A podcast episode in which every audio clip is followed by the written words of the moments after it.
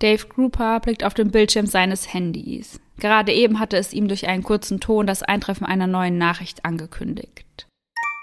Ich sehe dich. Du sitzt mit hochgelegten Füßen auf deinem Stuhl und trägst ein blaues T-Shirt. Der 34-Jährige erstarrt und schaut an sich herab. Er trägt ein blaues T-Shirt und hat die Füße hochgelegt. Jemand beobachtet ihn. Und dieser jemand scheint keine guten Absichten zu haben. Okay, das ist auf jeden Fall eine absolute Horrorvorstellung. Ja, komplett.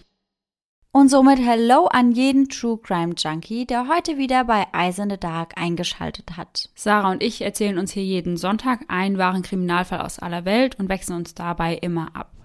Einmal ist Sarah an der Reihe und einmal ich. Und dabei achten wir auch darauf, dass wir der anderen nicht verraten, an welchem Fall wir da gerade arbeiten. Im Rahmen unserer Recherche konzentrieren wir uns hauptsächlich auf Internetquellen. Das heißt, wir lesen verschiedene Artikel, schauen uns Dokumentationen an, Überwachungsvideos, Aufnahmen der Prozesse und der Verurteilungen und im besten Fall besorgen wir uns ein dazugehöriges Buch, falls vorhanden. Und all die daraus gesammelten Informationen packen wir für euch dann in unsere jeweilige Folge. Falls euch das Endergebnis gefällt, vergesst nicht, uns zu abonnieren. Und bleibt wie immer bis zum Ende der Folge dran, denn dort gibt es unsere neue Rubrik Gänsehaut to go und die besten Outtakes der Folge. Die Triggerwarnungen zur Folge findet ihr in den Show Notes. Ja, Sarah, du hast ja schon gesagt, dass das eine absolute Horrorvorstellung ist. Ist das eine Angst, die du schon mal hattest, beobachtet zu werden? Also bei mir in den eigenen vier Wänden zu Hause hatte ich noch nie das Gefühl, beobachtet zu werden. Außer in meiner alten Wohnung. Aber das liegt auch daran, dass wir da ja ganz viele Büroräume direkt neben uns hatten. Mhm.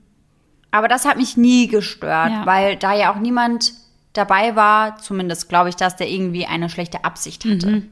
Generell muss ich sagen, dass ich bei sowas auch sehr schmerzunempfindlich bin.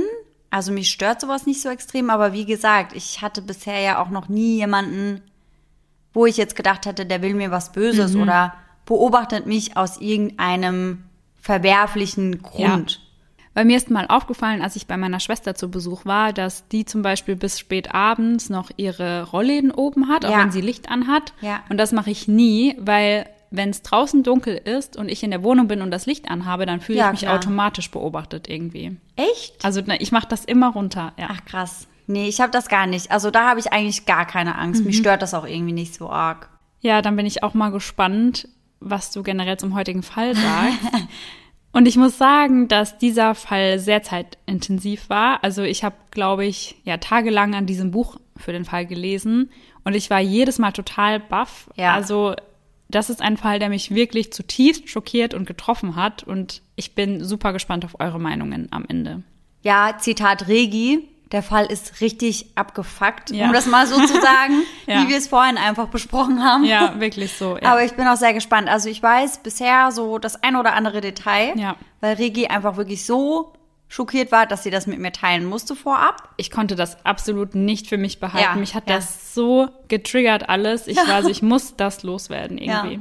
Und wenn man dann keine True Crime Freunde hat, die gerade parat sind, dann Ja. bleibt halt nur es mir zu sagen. Ja, allerdings. Weil ich mache das voll oft, ich weiß nicht, ob du das auch machst, aber ich mache das voll oft, dass wenn ich an einem Fall arbeite, dass ich das dann auch Freundinnen erzähle, Ja, ja. die halt aber nicht so krass True Crime affin sind wie ich. Und ich glaube, die denken sich auch immer so, alter Sarah, Lass mich damit bloß in ja, Ruhe. so. geh, mir, ja. geh mir fort damit. ja, wirklich so. Ja, Geht mir aber- ähnlich. Ja, deswegen, manchmal teile ich ja dann auch was mit dir, aber in der Regel versuchen wir das ja zu lassen, aber manchmal geht das einfach nicht. Ja, und der Fall heute ist sehr, sehr lange. Also Mhm. da wirst du auch noch die ein oder anderen Details erfahren, die ich dir natürlich noch nicht verraten habe. Da bin ich sehr gespannt Mhm. drauf. Also alles, was ich bisher schon weiß, ist wirklich schon total crazy und kann sich das alles gar nicht vorstellen. Aber ich bin gespannt auf weitere Details und Wendungen und alles, Ja. was du einfach heute erzählst. Kannst du sein. Und an dieser Stelle ganz, ganz liebe Grüße an Jacqueline, denn sie ist die erste gewesen, die den Fall heute erraten hat, denn wir haben euch ja bei Instagram einen kleinen Hint gegeben und sie hat ihn erraten. An der Stelle auch mal ganz kurz erwähnt, unser Instagram-Name hat sich geändert. Ihr findet uns jetzt unter eisendedark.podcast. Und dann würde ich sagen, spannen wir euch nicht weiter auf die Folter, sondern starten dann auch direkt. Eine neue Stadt, eine neue Wohnung, ein kompletter Neustart. Wie kann man in so einem Moment besser neue Leute kennenlernen als über eine Dating-App? Genau diesen Gedanken hat auch Dave, als er sich auf einer der unzähligen Plattformen registriert.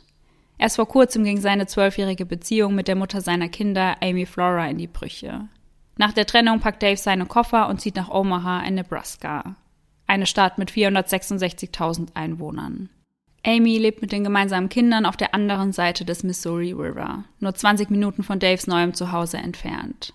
Trotz der Nähe zu seinem Job und seinen Kindern hat er so dennoch die Chance, nochmal neu anzufangen. In Omaha bezieht er eine bezahlbare Wohnung in einem großen Backsteinkomplex inklusive Clubhaus und Pool. Seine Kinder werden die neue Wohnung lieben. Da ist sich Dave sicher. Es ist Sommer, als Dave sein neues Zuhause bezieht und zu Beginn besitzt er lediglich seine Klamotten und einen Computer. In der Küche findet sich nicht mal eine einzige Schüssel. Doch diese Umstände nimmt Dave gerne in Kauf, denn seine neue Heimatstadt ist dafür bekannt, dass es dort sehr friedlich zugeht. Man hilft sich gegenseitig, wo man nur kann. Das liegt mitunter auch an den unvorhersehbaren Schneestürmen, die die Stadt regelmäßig treffen. In solchen Situationen kann es lebensnotwendig sein, sich gegenseitig zu unterstützen. Hinzu kommen die rund 57 Tornados, die Nebraska jedes Jahr aufs Neue heimsuchen. Boah, krass. Total. Doch dass sich der Wolf auch im Schafspelz anschleichen kann, wird Dave noch schmerzhaft bewusst werden. Trotz allem ist Dave in seiner neuen Heimat zu Beginn oft einsam. Tagsüber arbeitet er in der Autowerkstatt und natürlich kommen die Kinder oft zu Besuch. Doch wenn all das vorbei ist, fühlt er sich allein. Die Trennung hatte Dave ziemlich zu schaffen gemacht und stark an seinem Selbstwertgefühl gekratzt. Amy war seine erste große Liebe gewesen. Kennengelernt hatten die beiden sich auf der Arbeit in Council Bluffs, Iowa. Als Dave den Job an der Truck-Tankstelle antrat, fiel ihm sofort eine hübsche junge Frau ins Auge. Amy. Es dauert nicht lange, bis Dave sie nach einem Date fragt, und da sie genauso angetan von ihm ist wie er von ihr, sagt sie zu. 2001 bekommen die beiden ihr erstes Kind, ein Mädchen. Und nur zwei Jahre später folgt bereits Kind Nummer zwei, diesmal ein Junge. Gemeinsam zieht die kleine Familie nach Wisconsin. Das Familienglück scheint perfekt zu sein. Doch für Amy fehlt ein ganz entscheidender Punkt, eine Hochzeit. Dave sieht das jedoch anders. Er möchte nicht heiraten. Er hält nicht besonders viel von der Ehe. Nach und nach wird dies der größte Streitpunkt zwischen den beiden. Denn Amy wünscht sich eine gewisse Sicherheit und wünscht sich eine Familie, wie sie sich das schon immer vorgestellt hat. Und darin spielt die Ehe eine große Rolle. Zu den dauernden Streitigkeiten kommen dann noch Geldprobleme hinzu.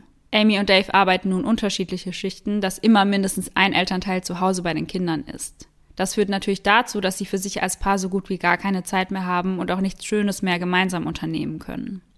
Im Herbst 2011 ziehen sie zurück nach Council Bluffs, in Amys Heimat, und nun hat sie wieder die Nähe zu Freunden und Familie, die sie so schrecklich vermisst hatte. Doch auch der Umzug schafft es nicht, die Probleme ihrer Beziehung zu beheben, und so entscheiden sie sich, dass eine Trennung wohl die beste Entscheidung sei. Also es war wohl sehr einvernehmlich, die Trennung. Also ging von beiden Seiten aus einfach. Ja, weil sie gemerkt haben, sie kommen da einfach nicht mehr auf einen Ja. Nenner. Och Mann. Ja. Die ersten Monate nach der Trennung sind für beide eine schwere Zeit und sie ertragen sich eigentlich nur der Kinder zuliebe. Doch mit der Zeit wird ihr Verhältnis immer besser und ist irgendwann wieder freundschaftlich. Amy will den Fehler ihrer Familie nicht wiederholen. Sie will den Kindern ihren Vater nicht vorenthalten. Nun ist Dave 34 Jahre alt und zum ersten Mal nach zwölf Jahren wieder Single. Er hat das Gefühl, dass er gar nicht mehr weiß, wie man Frauen kennenlernt, geschweige denn mit ihnen ins Gespräch kommt. Umso besser, dass es mittlerweile eine Vielzahl von Online-Dating-Plattformen gibt. Dave entscheidet sich dabei für eine Plattform, die wir in unserem Podcast auch schon kennengelernt haben. Und zwar erst in einer deiner letzten Folgen. Plenty of Fish. Ja, ganz genau. Nein. Oh mein Gott, da passieren immer nur schlimme Sachen. Ja, Bei allerdings. Plenty of Fish lernt man immer nur komische Menschen kennen. Ja. Mann, ey. Gegründet wurde das Portal 2003 und sie selbst beschreiben sich als die größte Dating-Location der Welt. Insgesamt suchen 80 Millionen Menschen über Plenty of Fish die große Liebe oder einfach etwas Spaß. Dabei werden jeden Monat mehr als eine Billion Nachrichten ausgetauscht. Boah, krass. Total. Die Standardmitgliedschaft, für die sich auch Dave entscheidet, ist dabei komplett kostenlos. Als der 34-Jährige sein Profil ausfüllt, macht er sich keinerlei Gedanken über mögliche Horrorszenarien. Klar hatte er schon von Frauen gehört, die von Online-Bekanntschaften angegriffen wurden. Doch ihm konnte so etwas nicht passieren. Ja, genau das, was wir auch letztes Mal gesagt haben. Dass man oft zu Frauen sagt, hey, wenn du dich mit irgendjemandem von Ja. einer Plattform online irgendwie triffst, dann pass auf. Aber bei Ja. Männern hat man da diese Angst einfach nicht so Ja, extrem. total. Mhm. Und jetzt haben wir schon den zweiten Fall. Also ich weiß bei dir ja noch nicht so viel, aber der auf jeden Fall nicht so verläuft wie gewünscht auf jeden Fall. Dave liegt auf jeden Fall ziemlich falsch mit dieser Einschätzung. Ja, glaube ich. Dave hat es auf dem Portal nicht sonderlich schwer. Er ist ein attraktiver Mann mit strahlend blauen Augen, der schnell die Blicke einiger Frauen auf sich zieht. Von vornherein ist für Dave klar, nach was er auf der Plattform sucht. Nach etwas Lockerem. Nach zwölf Jahren Beziehung will er sich nicht direkt wieder in die nächste stürzen, sondern einfach ein paar nette Frauen kennenlernen. Es dauert nicht lange, bis Dave sich durch Dutzende Online-Profile von Frauen in seiner Nähe klickt. Da Dave keine Gefühle verletzen möchte, kommuniziert er seine Absichten direkt zu Beginn und macht den Frauen, die er trifft, klar, dass er auf nichts Festes aus ist. Sehr gut. Ja, ich finde es auch völlig legitim, wenn man auf solchen ja, Seiten unterwegs ist, um einfach Spaß zu suchen. Total. Aber wie er das macht, ist es total richtig, dass er sagt, hey, ich meine, man weiß nie, was sich entwickelt, aber dass Ja. man erstmal sagt, prinzipiell suche ich aktuell keine Beziehung. Ja, genau. Dann weiß der andere, woran man ist Ganz und kann sich genau. dann entscheiden, hey, ist das was für mich oder verbrenne ich mir da am Ende nur die Finger dran? Ja, ganz genau. Shanna Elizabeth Goyler, Spitzname Liz, ist die erste Frau, die Dave nun auch im echten Leben kennenlernt. Treffpunkt des ersten Dates ist das Perkins, ein 24-Stunden-Restaurant in Omaha. Dave ist nervös. Als er das letzte Mal Single war, war er schließlich 22 Jahre jung. Konnte er überhaupt noch flirten? Als er Liz dann zum ersten Mal sieht, steht vor ihm eine attraktive Frau mit dunklen, schulterlangen Haaren und braunen Augen. Sie ist ebenfalls Mutter von zwei Kindern, einem Sohn und einer Tochter. Na, dann haben die beiden ja schon direkt das erste Gesprächsthema. Gemeinsam trinken die beiden einen Kaffee und führen den für erste Dates typischen Smalltalk. Wie bei vielen Dates kommt es auch bei Liz und Dave hin und wieder zu unangenehmen Pausen zwischen den Gesprächen. Um diese zu überbrücken, schüttet Dave immer mehr und mehr Zucker in seinen Kaffee. Doch Dave mag Liz und so kommt es zu vier weiteren Coffee-Dates. Als er Liz mitteilt, dass er an nichts Ernstem interessiert sei, scheint sie erleichtert zu sein. Ihr geht es da ganz genauso. Sie selbst habe gar keine Zeit für eine Beziehung. Da gab es immerhin die Kinder, ihre Tiere und ihr eigenes Business, Liz Housekeeping. Nach dem fünften Date fasst Dave dann all seinen Mut zusammen und küsst Liz zum ersten Mal. Daraufhin schaut sie ihn an und fragt, warum das denn so lange gedauert habe. Ja, ich wollte sagen, also nach dem fünften Date kann man schon mal ein Ja. bisschen Ja, rüberwachsen finde lassen. auch, Hallo. ja. Seine Antwort darauf, weil ich keine Ahnung habe, was zur Hölle ich hier eigentlich mache. Süß. ja, voll. In dieser Nacht bleibt es nicht nur beim Küssen, sie schlafen das erste Mal miteinander. Von nun an sehen sie sich regelmäßig und es geht fast ausschließlich um Sex. Die beiden probieren dabei viel Neues aus und scheuen auch nicht davor zurück, es an öffentlichen Orten miteinander zu tun. Doch für mehr reicht es nicht. Dave könnte sich mit Liz niemals eine Partnerschaft vorstellen, selbst wenn er gerade danach suchen würde. Er hat sie gerne um sich, verbringt gerne Zeit mit ihr. Doch mehr als Freunde, in diesem Fall eben mit gewissen Vorzügen, würden sie nicht werden. Liz ist nicht sonderlich belesen, was sich Dave von seiner Partnerin jedoch wünscht. Er möchte sich mit ihr über aktuelle Ereignisse austauschen können und wünscht sich eine Frau an seiner Seite, die ihn intellektuell fordert. Doch da Dave zurzeit sowieso noch nicht bereit ist, eine neue Beziehung einzugehen, kann er die Zeit und den Spaß mit Liz komplett genießen. Sie bleibt jedoch nicht lange seine einzige Internetbekanntschaft. Er trifft sich nebenbei auch noch mit anderen Frauen. Genau wie seine Absichten hat er auch diesen Aspekt offen mit Liz kommuniziert. Dass Dave jedoch bald im echten Leben eine Frau kennenlernen wird, die ihn komplett aus den Socken hauen wird, damit rechnet er absolut nicht. Einige Monate nachdem er Liz kennenlernte, betritt die 37-jährige Carrie Farber Daves Autowerkstatt, um ihren Ford Explorer warten zu lassen. Dave kann die Augen dabei kaum von Carrie abwenden. Als sie sich unterhalten, stellt er fest, dass sie nicht nur optisch sein Typ ist. Sie ist clever, witzig und sexy. Eine Frau mit vielen Facetten. Zwischen ihnen herrscht von Anfang an eine gewisse Anziehung. Zumindest kann Dave diese ganz deutlich spüren. Boah, ich habe gerade keine Ahnung, wer von beiden die Böse ist. Mhm. Und mich macht das wahnsinnig. Ich verrate sie jetzt auch noch nicht. Ich wollte schon nachfragen, aber ich dachte es mir schon. Mhm. Ich bin sehr gespannt. Er traut sich allerdings nicht, sie nach einem Date zu fragen. Immerhin ist sie eine seiner Kundinnen und das empfindet er als äußerst unprofessionell. Zwei Wochen später entdeckt er Carrie jedoch bei Plenty of Fish. Er kann sein Glück kaum fassen und schreibt ihr eine Nachricht. Hi, wir kennen uns. Die beiden kommen ins Gespräch und weitere zwei Wochen später muss Carrie noch einmal die Werkstatt aufsuchen. Diesmal ist die Stimmung zwischen ihnen noch elektrisierender als das erste Mal. Beide wissen nun, dass der jeweils andere Single und auf der Suche nach etwas ist. So kommt es, dass sie an diesem Tag Nummern austauschen und sich schon bald zu einem ersten Date verabreden. Dave kann es kaum erwarten, Carrie kennenzulernen. Die beiden treffen sich im Applebee Bars and Grill in der Omaha Oakview Mall und Dave erfährt, dass Carrie seit Mai als Computerprogrammiererin mit Expertise in Codierung bei West Corporation tätig und Mutter eines 14-jährigen Sohnes ist. Gemeinsam mit ihrem Sohn Maxwell lebt sie in Macedonia, Iowa. Eine Kleinstadt mit gerade einmal 246 Einwohnern, rund 40 Minuten mit dem Auto von Omaha entfernt. Gemeinsam essen sie zu Abend und unterhalten sich über Gott und die Welt. Anschließend lädt er sie noch in sein Apartment ein. Dort könnten sie noch Karten spielen, Fernseh schauen oder sonst irgendetwas machen. Ja, trinken wir einfach noch einen Kaffee oder einen Tee, ne? Ja, mhm. Mhm. Carrie nimmt die Einladung dankend an und so treffen sie sich vor Daves Apartment wieder. Dort können sich die beiden jedoch nicht einmal hinsetzen, bevor es plötzlich Sturm klingelt. Dave öffnet die Tür und vor ihm steht Liz, die ihm erklärt, sie bräuchte einige Dinge, die sie bei ihm vergessen habe. Als Dave Carrie die Situation erklärt, zeigt sie sich verständnisvoll. Sie lacht, während sie sagt, dass doch jeder schon einmal an diesem Punkt gewesen sei. Er solle sich darum kümmern und sich dann einfach wieder bei ihr melden. Gerade als Carrie das Haus verlässt, läuft sie Liz über den Weg. Eine ganz kurze Begegnung der beiden Frauen. Liz sammelt also ihre Sachen ein und glücklicherweise ruft Carrie Dave kurz darauf an, um ihn nun zu sich nach Hause einzuladen. Gegen 21 Uhr macht er sich auf den Weg zu ihr und dort begrüßt sie ihn wieder mit ihrem umwerfenden Lächeln. Da Carries Sohn die Nacht bei seinen Großeltern verbringt, haben die beiden das Haus ganz für sich allein. Dave fällt direkt auf, dass Carrie ein Händchen für Deko und Einrichtung hat. Das gesamte Haus ist unfassbar schön eingerichtet und alles ist aufeinander abgestimmt. Carrie scheint ihr Leben komplett im Griff zu haben, was sie für Dave gleich noch um einiges attraktiver macht. Die beiden setzen sich auf die Couch und beginnen sich kurze Zeit später zu küssen. Bevor es jedoch zum nächsten Schritt geht, hält Carrie inne und sagt Dave, dass sie bereits zwei Scheidungen hinter sich hat und daher nicht auf der Suche nach einer festen Beziehung ist. Wow, eine sympathische, attraktive Frau, die ihr Leben im Griff hat, schlauer zu sein scheint als er und dann noch genau dasselbe möchte wie er selbst. Besser kann es nicht laufen.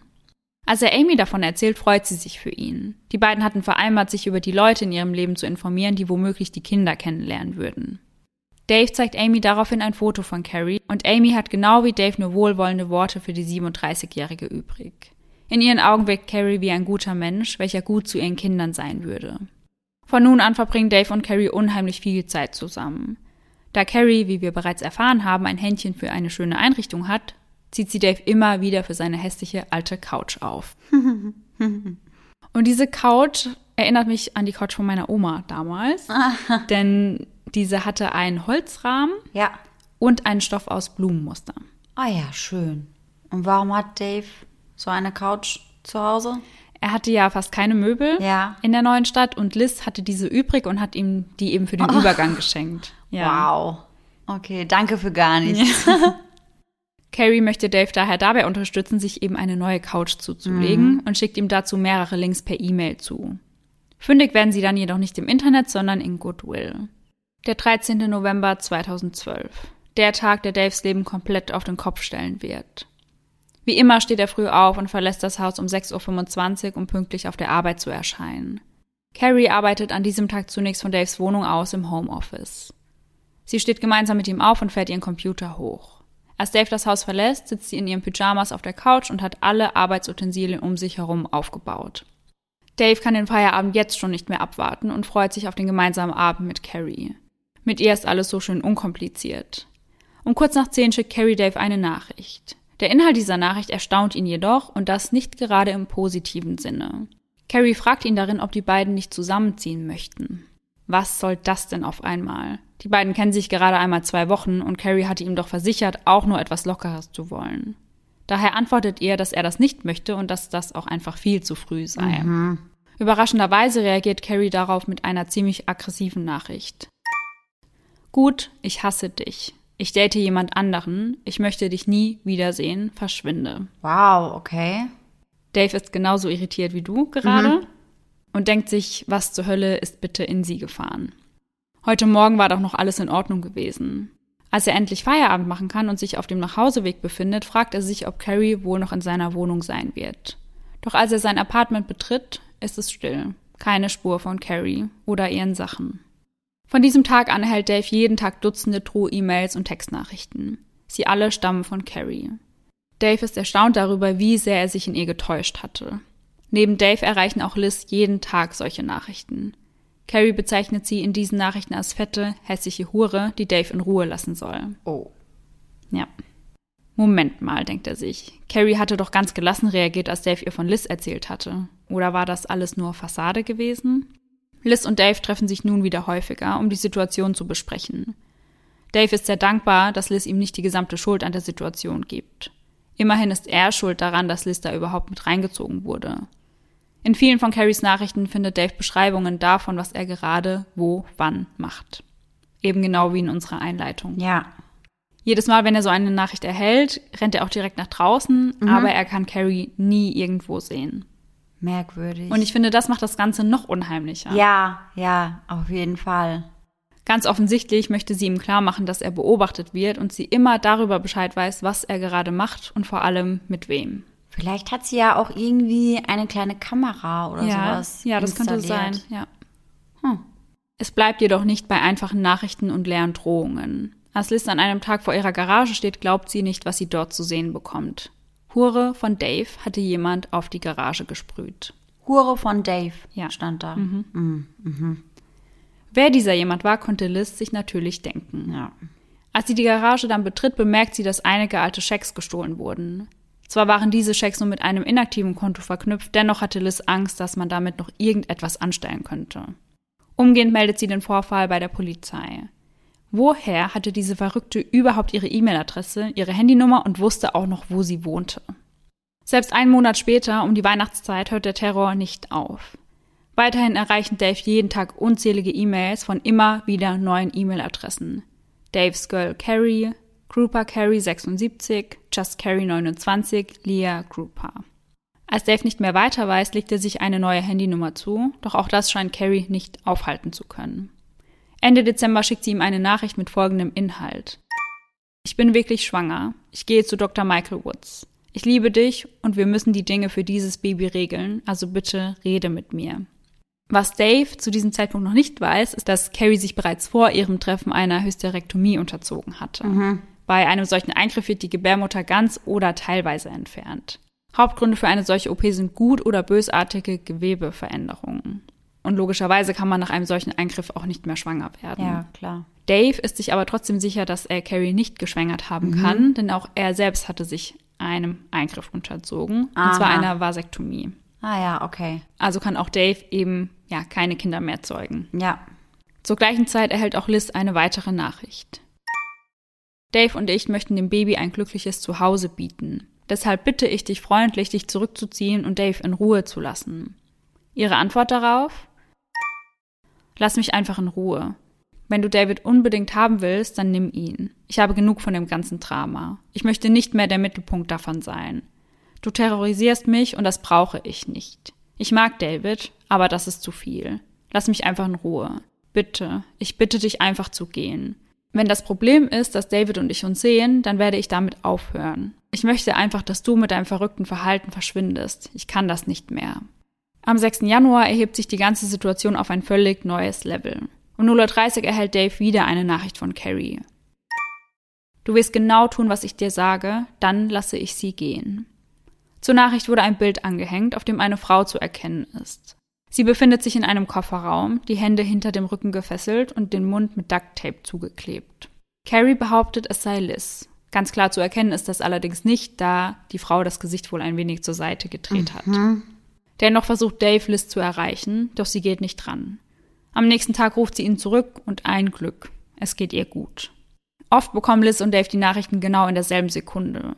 Als sie einmal gemeinsam auf der Couch sitzen und das Geräusch ihres Handys wahrnehmen, werfen sie sich einen panischen Blick zu. Beide hatten erneut eine Drohnachricht von Carrie erhalten. Im Februar wird das Auto von Liz gleich mehrmals beschmutzt. Im April geht es jedoch noch einen Schritt weiter. Hure, hör auf, Dave zu treffen, wurde mittels eines Schlüssels in die Seite des Wagens geritzt. Oh je, wow.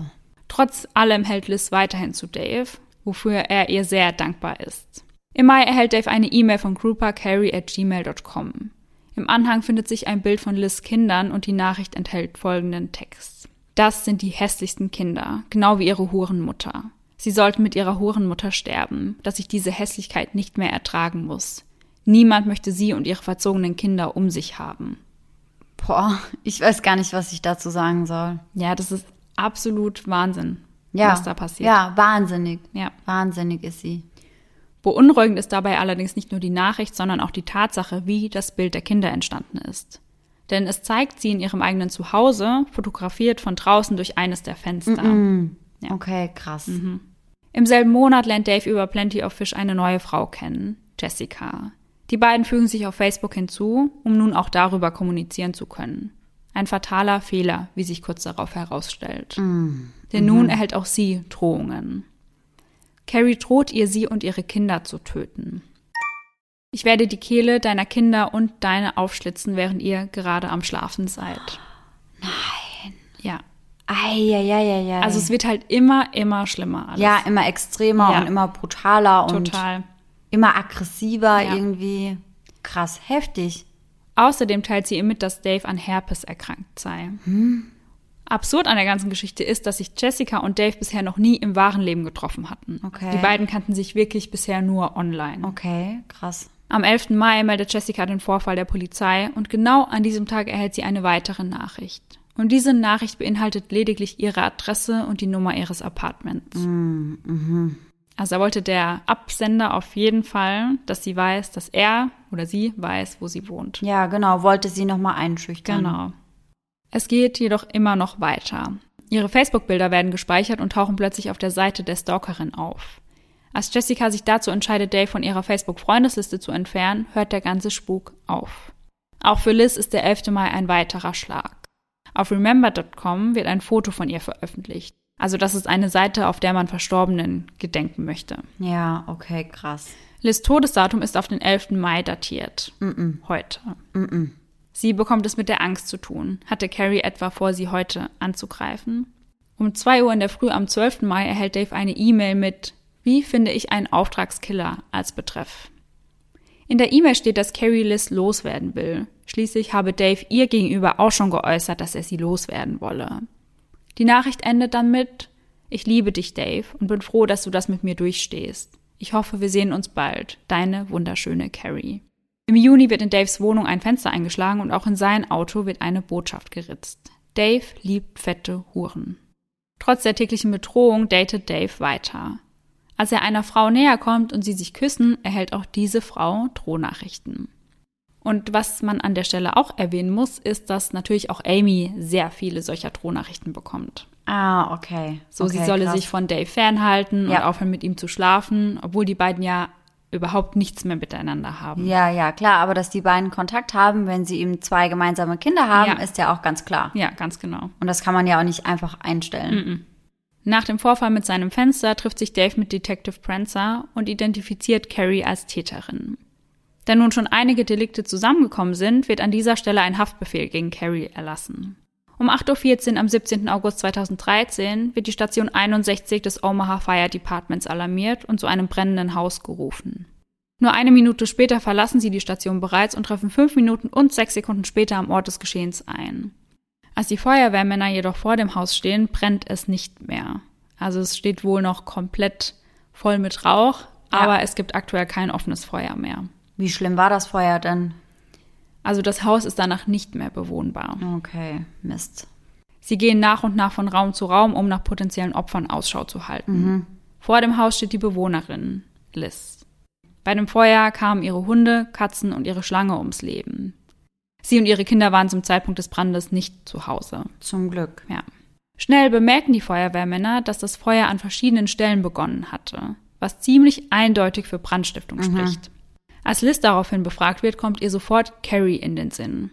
Erst kurz zuvor hatte sie folgende E-Mail erreicht. Schreckliche Hure. Dave möchte nicht, dass du weiterhin mit ihm sprichst. Er möchte mit mir zusammen sein. Wir versuchen es noch einmal miteinander. Wir hatten erst vor kurzem wieder Sex. Er liebt mich und wird es immer tun. Er möchte dich nicht zurückhaben, du furchtbare, fette Hure, Liz. Ich hoffe, du und deine Kinder verbrennen. Oh. Das ist schon eine ziemlich eindeutige Botschaft. Allerdings. Dave fühlt sich schuldiger als je zuvor und hat Verständnis dafür, dass Liz ihm seine neue Adresse nicht mitteilen möchte. Denn sollte sie das tun, würde Carrie wieder wissen, wo sie wohnt. Für Dave gehört die Angst nun schon zum Leben dazu. Jeden Tag muss er damit rechnen, dass Carrie eine ihrer Drohungen in die Tat umsetzt. Einmal wird eine Wand der Werkstatt beschmiert, in der Dave arbeitet. Glücklicherweise ist Dave noch vor seinem Chef vor Ort und kann die Schmiererei mit Hilfe eines Kollegen noch rechtzeitig entfernen. Am 1. November 2013, rund ein Jahr nachdem er Carrie getroffen hat, erreicht ihn eine neue E-Mail, diesmal von leahkruper@gmail.com. Und Leah ist Carries zweiter Name. Mhm, okay. Darin bezeichnet Carrie Dave als ihren Ehemann. Weiter schreibt sie, sie habe sich ein großes Messer besorgt und würde damit in seinem Haus herumschleichen. Oh Gott. Als Beweis dafür wird der E-Mail ein Bild angehängt, auf dem ein Messer direkt neben Carries Führerschein zu sehen ist. Mm -mm. Doch auch nach all diesen Zwischenfällen hört Dave mit dem Daten nicht auf. Er will sich nicht einschüchtern lassen. Bei einem seiner Frauenbesuche wird erneut ein Stein durch eines der Fenster geworfen. Als Dave der Frau seine Situation erklärt, ist sie stinksauer. Sie ist der Meinung, er hätte ihr das mitteilen müssen, da ihm sicher klar war, dass auch sie in die ganze Sache mhm. mit reingezogen werden könnte. Ja, verstehe ich. Ich glaube, ich wäre auch sauer gewesen. Ja, vor allem war es ja wirklich so, dass bisher jede Frau, die Dave gedatet ja. hat, damit reingezogen wurde. Ja, und er ist aber trotzdem weiter fröhlich am Daten. Ja. Ne? Mhm. Mhm. Dave kommt weiterhin auf der Online-Dating-Website mit Frauen ins Gespräch. Insgesamt sechs dieser Frauen entpuppen sich als Fake-Profile von Carrie. Mittlerweile scheint sie jeden Teil seines Lebens zu kontrollieren. Am 1. Februar 2015 packt Dave erneut seine Koffer und zieht nach Council Buffs, um wieder näher bei seinen Kindern zu sein. Die Hoffnung, dass der Terror dort ein Ende finden könnte, erlischt direkt wieder. Mitten in der Nacht werden Nachrichten von Daves Handy verschickt, die er definitiv nicht selbst verfasst hatte. Am nächsten Morgen wird ihm ganz schlecht. Ist Carrie etwa in seine Wohnung eingebrochen und hat Nachrichten von seinem Handy verschickt? Wie weit würde sie wohl noch gehen? Am 5. Dezember erreicht das Ganze, auch wenn man das kaum glauben kann, erneut einen Höhepunkt. Nach einem Streit mit Dave schlendert Liz allein durch den Big Lake Park, um den Kopf frei zu bekommen. Für Liz ist es nicht ungewöhnlich, zu so später Stunde noch allein unterwegs zu sein. Sie macht das häufiger, um den Kopf frei zu bekommen. Um 18.41 Uhr an diesem Abend geht bei der Notrufzentrale ein Anruf ein. Am anderen Ende der Leitung ist Liz. Jemand hatte auf sie geschossen. Mm -mm. Ja. Laut ihren Angaben habe sie im Park plötzlich einen Schatten bemerkt. Jemand habe ihr befohlen, sich auf den Boden zu legen. Sollte sie sich weigern, den Anweisungen Folge zu leisten, würde man sie erschießen. Doch trotz der Tatsache, dass Liz sich auf den Boden legte, feuerte man einen Schuss auf sie ab, welcher sie im Bein traf. Die Polizei in Nebraska, die aufgrund von Diebstahl und Vandalismus gegen Carrie ermittelt und den Haftbefehl gegen sie erlassen hat, ahnt nicht, dass die 37-Jährige auch bei der Polizei im benachbarten Bundesstaat Iowa bereits bekannt ist. Dort allerdings aufgrund eines vermissten Falls. Und um dieser Ermittlung nun genauer auf die Spur zu gehen, erzähle ich euch an dieser Stelle eine andere Seite der bisher stattgefundenen Ereignisse. Mhm. Hier kommt also der Twist. Ja. Ich bin so gespannt. Nachdem Liz und Dave sich eine Weile getroffen haben, möchte Liz immer mehr. Sie fordert mehr und mehr Zeit von Dave. Sie möchte sich nicht damit zufrieden geben, dass das zwischen ihnen nur eine lockere Affäre ist. Aber am Anfang war sie damit fein, oder? Ja, genau. Sie hatte ja gesagt, sie würde ja auch nur nach etwas Lockerem suchen. Und dann hat sich daraus dann doch mehr entwickelt. Ja. Okay. Wenn sie mal einen Abend keine Zeit miteinander verbringen, möchte Liz stets wissen, wie Dave seine Zeit verbracht hat. Vielleicht hatte Dave sich nicht klar genug ausgedrückt also sagte Liz ein weiteres Mal, dass er sich keine Beziehung mit ihr vorstellen kann und sie niemals ein Paar werden würden. Trotz der angespannten Situation zwischen ihnen erzählt Dave ihr immer wieder von seinen bevorstehenden Dates. Zumindest dann, wenn sie ihn fragt, was er am Abend geplant habe. Und immer dann, wenn er ihr davon berichtet hat, taucht sie nach Feierabend bei ihm zu Hause auf. Es dauert eine Weile, bis Dave erkennt, dass sie versucht, seine Dates auf diese Art und Weise zu sabotieren. Das war dann bestimmt auch bei dem ersten Date mit Carrie so. Mhm, ja. Mhm. Liz macht ihm mehrmals deutlich, dass sie niemanden außer ihn datet. Mehrere Männer zur selben Zeit zu daten spreche gegen ihre moralischen Vorstellungen. Selbst ihr Profil bei Plenty of Fish hatte sie bereits gelöscht. Das Angebot von Dave, es gemeinsam mit ihr wieder zu aktivieren, lehnt Liz dankend ab. Ihre Eifersucht geht sogar so weit, dass sie über die Zeit, die Dave mit seinen Kindern verbringt, verärgert ist. Ihre größte Sorge dabei ist, dass Dave wieder zu viel Zeit mit seiner Ex Amy verbringen könnte. Jedes Mal, wenn er etwas mit seinen Kindern unternimmt, lässt sie danach schnippische Kommentare wie Oh, du verbringst aber viel Zeit mit Amy fallen. Jedes Mal weist Dave sie darauf hin, dass er lediglich Zeit mit seinen Kindern verbringt und gegenüber Amy keinerlei romantische Gefühle mehr hegt. Lange dauert es jedoch nicht mehr, bis Dave genug von Liz verhalten hat. Weißt du was? Das war's. Ich brauche diesen Bullshit nicht. Auf Wiedersehen. Nach dieser Ansage hört er zwei Wochen lang nichts von ihr, bis sie sich doch mal wieder bei ihm meldet, weil sie bei der ein oder anderen Sache seine Hilfe benötigt.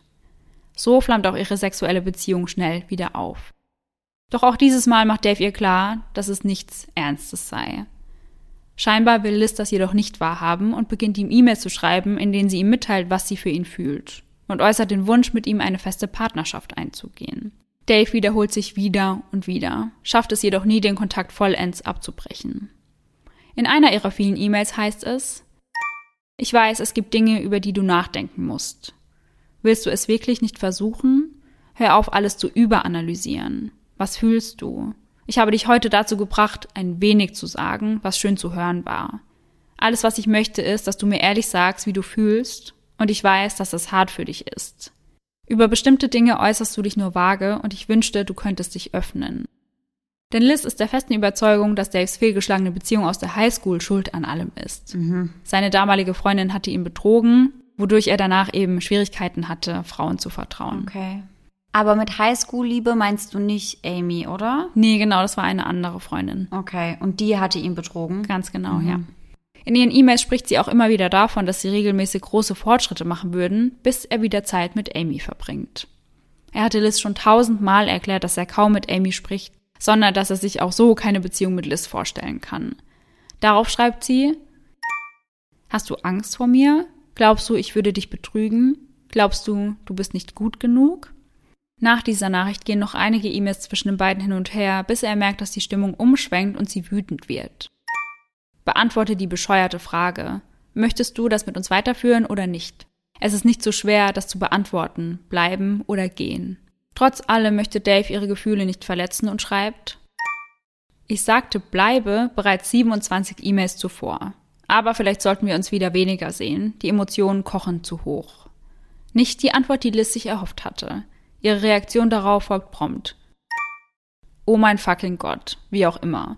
Ich bringe etwas vor und Dave flüchtet. Du bist der Einzige, der hier ein Problem hat. Es ist immer einfacher, wegzulaufen.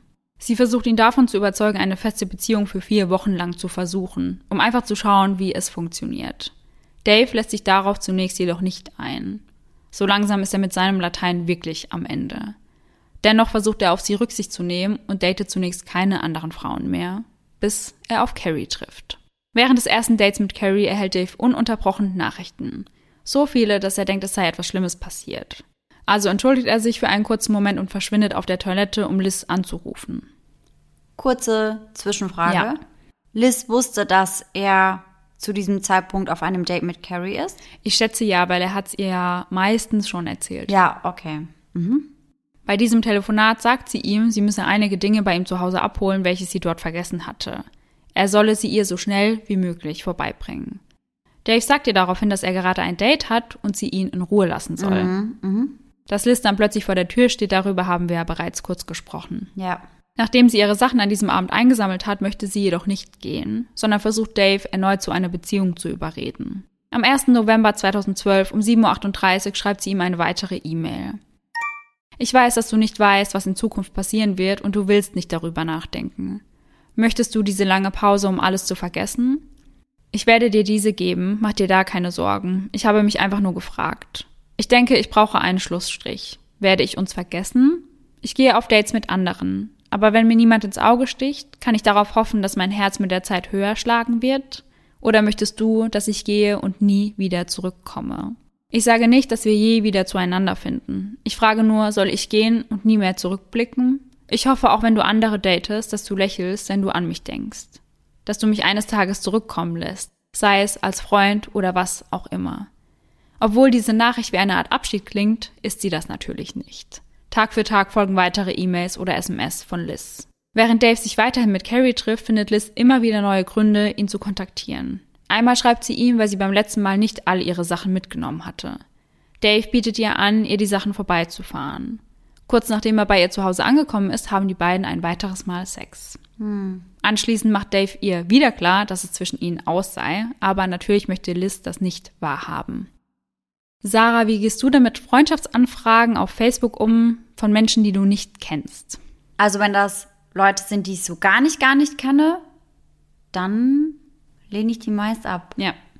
Oder? Ja, Macht richtig man so, oder? Ja, ja. Also, ja. Es gibt ja auch erstmal Leute, die einen anfragen, die man irgendwie über fünf Ecken kennt. Ja. Mhm. wo man weiß, wo man die Person hinstecken kann, wo man weiß, wer ungefähr das ist und die nehme ich dann schon manchmal an. Aber so komplett Fremde, die bleiben entweder unbeantwortet Mhm. oder ich lehne sie direkt ab. Ja. Und ich frage dich das, weil Carrie Anfang November eine solche Anfrage auf Facebook erhält. Okay. Es ist eine Freundschaftsanfrage eines Mannes, der ihr nicht bekannt vorkommt und das, obwohl er laut seinem Profil ebenfalls aus Mazedonia stammt. Und wie ich zu Beginn der Folge erzählt habe, leben dort nur etwas mehr als 200 Menschen. Also dort kennt wirklich jeder jeden ohne Ausnahme. Ja, klar. Der Name des Mannes ist Sam Carter und sein Bild zeigt einen attraktiven Mann mit dicken schwarzen Haaren. Was Carrie dabei überrascht, ist die Schreibweise ihrer Heimatstadt. Denn statt Macedonia schreibt er Macedonia. Also Macedonia schreibt sich am Anfang nach dem M mit A und er schreibt es mit E. Hm, okay, ja, merkwürdig. Ja. Für den Fall der Fälle, dass sie ihn doch kennt und ihn gerade nur nicht erkennt, lehnt sie die Ja. Anfrage weder ab, noch nimmt sie sie an. Ganz los lässt Carrie der Gedanke an Sam nicht. Und so schreibt sie ihm am 12. November eine Nachricht via Facebook. Kenne ich dich? Sam antwortet, dass die beiden das Iowa Western Community College gemeinsam besucht hätten und Carrie antwortet, dass sie sich nun erinnern könne. Einige Tage später kommentiert Carrie einen Post, den sie selbst verfasst hatte. Also sie hatte einige Zeit vorher ein Video auf Facebook geteilt und ihr Auto gezeigt, denn das wurde komplett mit Farbe beschmiert. Oh, okay, ja. In dem neu hinzugefügten Kommentar gibt sie an, es seien nur ein paar Kinder gewesen, die das Auto beschmutzt hätten. Sowohl ihr Sohn als auch ihre Mutter wissen nichts davon. Also Carrie hatte mit keiner Silbe erwähnt, dass sie wisse, wer für diese Beschmutzung am Auto verantwortlich war. Nun sind wir wieder am 13. November 2012 angelangt. Zu diesem Zeitpunkt hatte Carrie bereits mehrere Tage bei Dave verbracht. Sein Apartment lag ganz nah an ihrem Arbeitsplatz. Und da sie gerade an einem wichtigen Projekt arbeitete, erschien ihr das praktischer, als jeden Tag hin und her zu pendeln. Ihr Sohn Maxwell kam in dieser Zeit bei den Großeltern unter. Um 6.15 Uhr ruft Carrie auf der Arbeit an, um ihren KollegInnen ein Update zum aktuellen Projekt zu geben. Anschließend hören ihre Kollegen nichts mehr von ihr und Carrie taucht an diesem Tag auch nicht mehr auf der Arbeit auf. Im Unternehmen gilt sie als eine der zuverlässigsten Mitarbeiterinnen, daher passt es absolut nicht zu ihr, dass sie sich nicht einmal abmeldet. Sie weiß, wie viel von diesem aktuellen Projekt abhängt. Kurz nach den ersten Nachrichten an Dave erhalten auch Freunde und Familie von Carrie einige SMS und E-Mails der 37-Jährigen. Ihrer Mutter teilt sie auf diesem Weg mit, sie sei für einen neuen Job nach Kansas gezogen und würde von nun an keine Anrufe mehr entgegennehmen. Nancy, ihre Mutter, ist darüber mehr als verwundert. Carrie hatte den neuen Job doch so gerne gemacht. Sie hatte absolut nichts davon erwähnt, dass sie auf der Suche nach einem neuen sei. Im Laufe der nächsten Wochen und Monate verpasst Carrie mehr als eine wichtige Familienfeier. Darunter der 15. Geburtstag ihres Sohnes, die Babyparty ihrer besten Freundin und die Hochzeit ihres Bruders. Letzteres war eben nicht nur aufgrund des Anlasses ein sehr wichtiges Event für die Familie. Carries Vater blieb nach seiner Krebsdiagnose nicht mehr viel Zeit und die Hochzeit war vermutlich ihre letzte gemeinsame Familienfeier. Okay. Nancy hatte ihre Tochter bereits am 16. November als vermisst gemeldet. Irgendetwas stimmte da ganz und gar nicht. Wie so oft wird sie dabei jedoch nicht allzu ernst genommen. Immerhin ist Carrie eine erwachsene Frau, die ihren Aufenthaltsort selbst bestimmen kann. Ja, und die sich ja auch regelmäßig per SMS oder Mail Ja. meldet, richtig? Ganz genau, ja. Das war ja wie bei Johnny Altinger aus meinem vorletzten Fall, Mhm. der Dexter Killer. Der hat sich ja auch immer noch gemeldet. Und ich das glaube, war auch ein Problem. Ja, das ist dann einfach schwierig, weil die Polizei ja dann sagen kann, ja, sie meldet sich doch. Also, ja, ganz genau. Und Wenn sie nicht gefunden werden möchte oder wenn sie keinen Kontakt haben möchte, Ja. dann können wir da nichts unternehmen. Ja. Dennoch landen ihre Daten in der Datenbank des National Crime Information Center, kurz NCIC. Sollte sie nun in eine Verkehrskontrolle kommen, würde bei der Kontrolle ihres Führerscheins direkt aufploppen, dass sie als vermisst gemeldet ist. Somit ist Carrie eine von 661.593 Menschen, die im Jahr 2012 in den USA als vermisst gemeldet werden. Boah, das ist eine ganz schöne Menge. Das ist eine ganz schöne Menge, aber natürlich sind da auch die Menschen dabei, die nach ganz kurzer Zeit wieder auftauchen. Ah ja, okay. Also Teenies, die mal eine Nacht nicht nach Hause gekommen Genau. sind oder ja, einfach Menschen, die mal eine kurze Auszeit gebraucht haben und dann doch wieder auftauchen. Ja, und laut der Statistik ist es ja auch so, dass ich glaube, über 90 Prozent der vermissten Ja. Fälle in den ersten, weiß ich nicht, 24 oder 48 Stunden ja sich auch schon wieder erledigt haben. Ja, ja, ja. In ihren 20ern bekommt Carrie die Diagnose einer bipolaren Störung. Aufgrund dessen gehen die Polizisten davon aus, dass Carrie einfach gerade in einer schlechten Phase steckt und sicher wieder auftauchen wird. Nancy glaubt nicht an die Theorie der Polizei. Noch nie hatte sie ihre Tochter so erlebt, wie die Polizisten sie beschreiben. Hinzu kommt der generelle Zweifel an der Diagnose ihrer Tochter. Die bipolare Störung sei zum einen nur von einem einzigen Arzt diagnostiziert worden und auch nur anhand von beschriebenen Symptomen seitens Carrie. Zu keinem Zeitpunkt habe man irgendwelche Tests durchgeführt. Und es gibt auch wirklich einen sogenannten Mood Disorder Questionnaire. Dabei handelt es sich um ein Screening-Instrument zur Früherkennung einer bipolaren Störung. Okay. Bei meiner Recherche habe ich allerdings gelesen, dass es eher die Regel ist, dass die Diagnose eben wirklich durch Gespräche der Betroffenen und der Angehörigen gefällt wird. Mhm. In der Zwischenzeit kommen sich Dave und Liz wieder näher. Neben dem Fakt, dass er nun gestalkt wird, erscheinen ihm die Streitigkeiten mit Liz plötzlich total banal. Da sie nun beide Opfer von Carries Attacken zu sein scheinen, schweißt sie das natürlich noch mehr zusammen. Ihr erinnert euch sicher an die Schecks, die aus Liz Garage gestohlen wurden, oder? Ja, genau. Und diese kommen jetzt wieder ins Spiel. Okay. In welchem Jahr sind wir gerade? Wo sind wir gerade? Wir sind jetzt wieder im Jahr 2012. Okay. Mhm. Es ist der 17. November, als Nancy eine weitere Nachricht von Carrie erhält. Diesmal schickt sie ihrer Mutter ein Foto eines unterschriebenen Schecks. Dieser ist mit einer Summe von 5000 Dollar auf Carries Namen ausgestellt worden. Unterschrieben wurde er von Liz. Carrie gibt an, der Betrag sei für den Kauf ihres Schlafzimmersets. Dieses habe sie verkauft und Nancy soll den Käufer die Möbel nun abholen lassen. Das Foto soll also quasi der Beweis dafür sein, dass der Käufer bereits für die Möbel gezahlt hat. Und Carries Mutter Nancy ist ja schon die ganze Zeit sehr skeptisch. Ja. Und das verstärkt ihre Skepsis nur noch mehr, weil bei diesen Schlafzimmermöbeln handelt es sich um Erbstücke, die Carrie niemals einfach so verkauft hätte. Mhm. Daher schreibt sie, ich muss zunächst deine Stimme hören, um zu wissen, dass du es wirklich bist. Als sie als Antwort darauf eine Nachricht erhält, in der sie als schlechte Mutter bezeichnet wird, ahnt Nancy, dass es nicht ihre Carrie ist, die diese Nachricht verfasst hat. Hinzu kommen die grammatikalischen Fehler der Nachrichten. Carries Texte waren ausnahmslos perfekt geschrieben. Jedes Mal achtete sie penibel darauf, alles korrekt zu schreiben und zu formulieren. Mit den Nachrichten im Gepäck sucht Nancy erneut das Polizeirevier auf. Allerdings sind die Polizisten noch immer entspannt und finden die Nachrichten keineswegs besorgniserregend. Nancy fühlt sich unheimlich hilflos. Sicher habe Carrie einfach aufgehört, ihre Medikamente zu nehmen und verhalte sich deswegen so seltsam. So die Theorie der Polizei. Und ihre Mutter musste sich auch eingestehen, dass Carrie tatsächlich ihre Medikamente zurückgelassen hatte. Am 21. November erscheint auf Carries Facebook-Seite folgender Post. Ziehe für einen großartigen Job nach Kansas. Ich werde meine Familie und meine Freunde vermissen. Fünf Tage später folgt ein weiterer Post. Hey, habe einen großartigen Typen kennengelernt, David Grupa. Umzug nach Kansas. Wenn ich jetzt noch meinen Sohn dazu bringen könnte, mit mir umzuziehen, wäre ich überglücklich. Tatsächlich hatte Carrie gegenüber ihrem Sohn Maxwell einmal erwähnt, dass es für sie eine Option sei, nach Kansas umzuziehen. Nachdem Carrie nun nicht mehr auffindbar ist, bekommen ihre Eltern am 29. November das vorläufige Sorgerecht für Maxwell übertragen. Deputy Sheriff Randall Phillips beginnt nun doch einige Nachforschungen anzustellen. Zunächst befragt er Carries Chefin und schickt Carrie selbst eine Nachricht, auf welche er jedoch keine Antwort erhält. Von ihrer Chefin erfährt er, sie habe einige Tage nach dem 13. November eine Nachricht von ihr erhalten, in der sie ihr eben mitteilte, dass sie für einen neuen Job nach Kansas ziehen werde. Als die Ermittler ihr Handy orten, stellen sie fest, dass sich dieses noch in Omaha befindet. Es schien sich nahe der West Center Street zu befinden.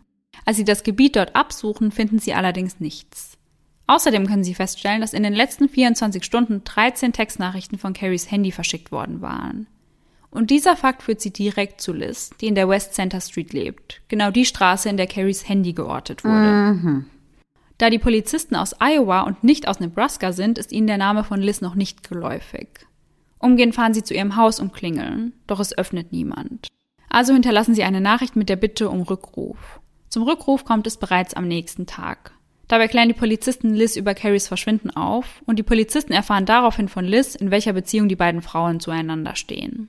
Erst durch diesen Anruf erfährt nun auch Dave von Carries Verschwinden. Nachdem die Polizei ab diesem Punkt über die Attacken auf Dave und Liz Bescheid weiß, fühlen sie sich in ihrer Theorie, Carrie habe die Medikamente abgesetzt und sei in einer schlechten Verfassung nur noch mehr bestärkt. Dafür spricht auch die Ortung des Handys.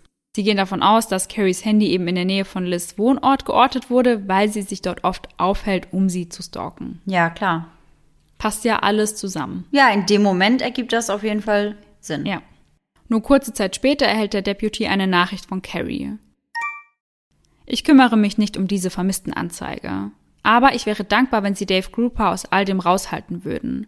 Ich werde den Staat verlassen. Meine Mutter hat überreagiert. Ich war bereits einige Male in meinem Haus.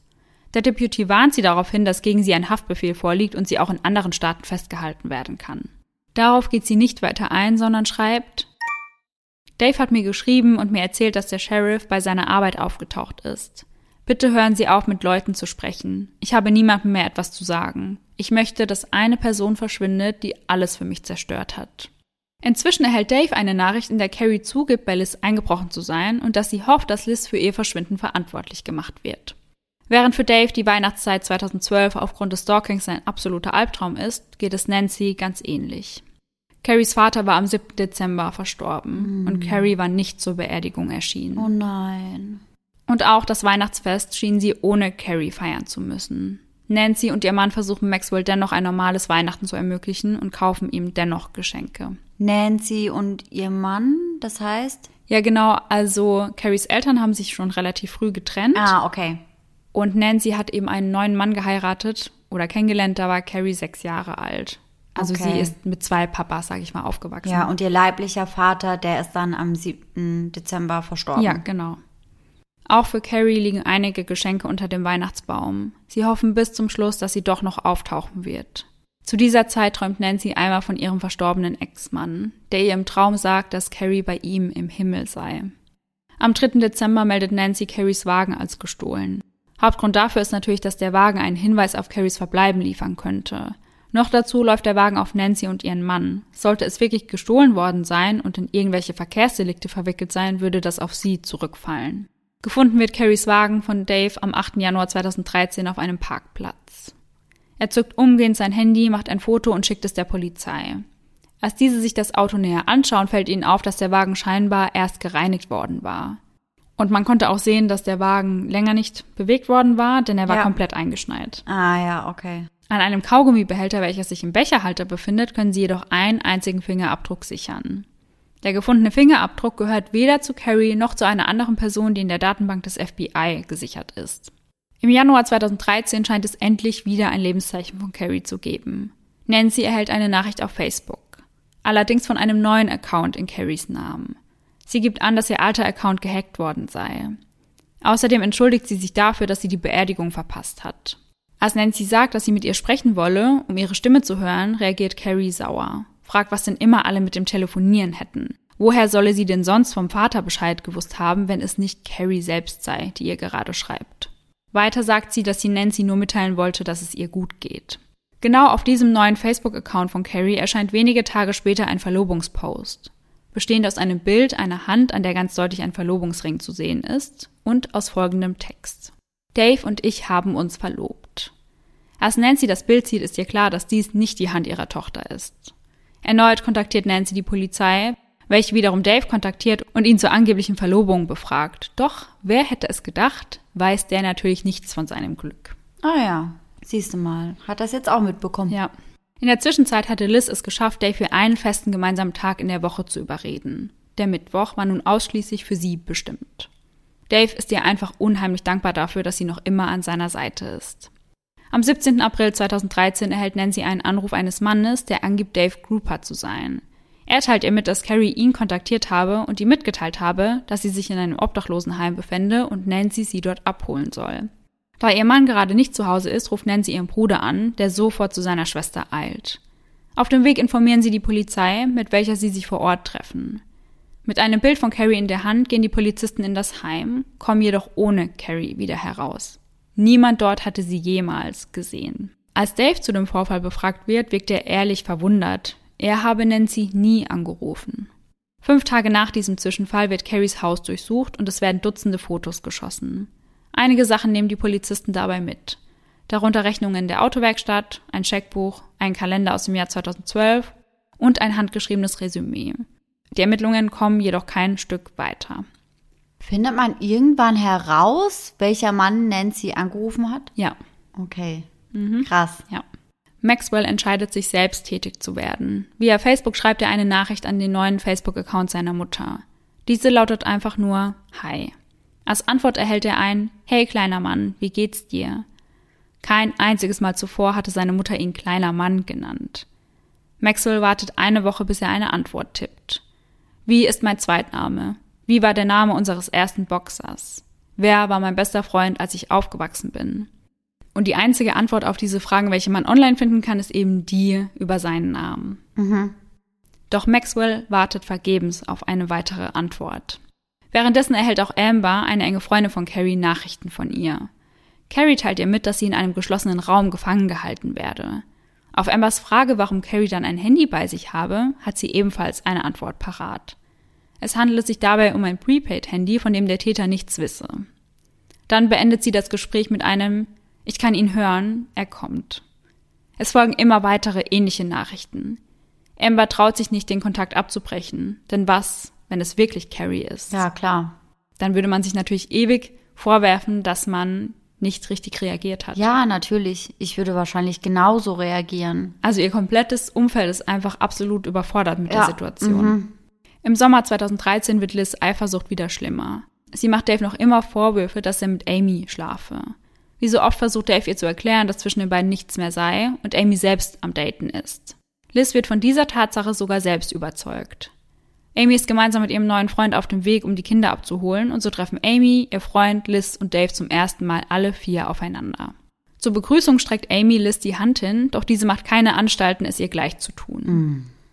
Von Anfang an hat Amy bei Liz ein schlechtes Gefühl. Und nach diesem Aufeinandertreffen fühlt sie sich darin nur noch mehr bestätigt. Ja, verstehe ich. Auch Daves Kinder können Liz absolut nicht leiden. Amy sagt ihnen jedoch immer wieder, dass sie sie respektvoll behandeln sollen. Als Dave an einem Abend von einem Baraufenthalt nach Hause kommt, entdeckt er Liz krabbelnd am Boden vor seinem Apartment. Also sie ist quasi zwischen der Eingangstür und dem Parkplatz. Okay, und da krabbelt sie. Genau, so als würde sie sich verstecken wollen. Und was macht sie da? Weiß man nicht, denn Dave ruft sie und versucht sie anzusprechen, aber ja. sie reagiert einfach nicht. Aber er ist sich ganz, ganz, ganz sicher, dass es Liz ist. Genau, und sie bestätigt das auch kurze Zeit später selbst, denn sie schreibt ihm eine Nachricht, sobald er die Tür betreten hat. Mhm. Darin schreibt sie, dass sie total betrunken sei und nicht wisse, was sie da gerade getan hat. Und Dave ist dann auch etwas verwirrt und fragt sich, wie kann sie eben noch so betrunken gewesen sein und mir jetzt eine Nachricht schreiben, in der sie eben sehr nüchtern klingt.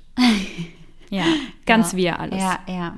Und nicht nur Dave selbst macht seltsame Beobachtungen vor oder in seinem Haus. Eines Abends berichtet ihm seine Tochter von einer Beobachtung, die sie im Flur gemacht habe. Dort sah sie etwas, was sie selbst für einen Geist gehalten hatte. Sie warf dann einen Schuh in die Richtung und schrie den Geist an, dass er verschwinden solle.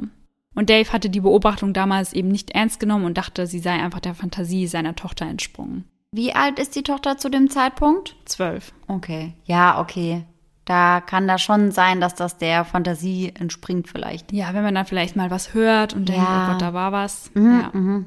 Aber vermutlich, also man weiß es nicht ganz genau, aber vermutlich hat sie dort wirklich jemanden gesehen. Okay.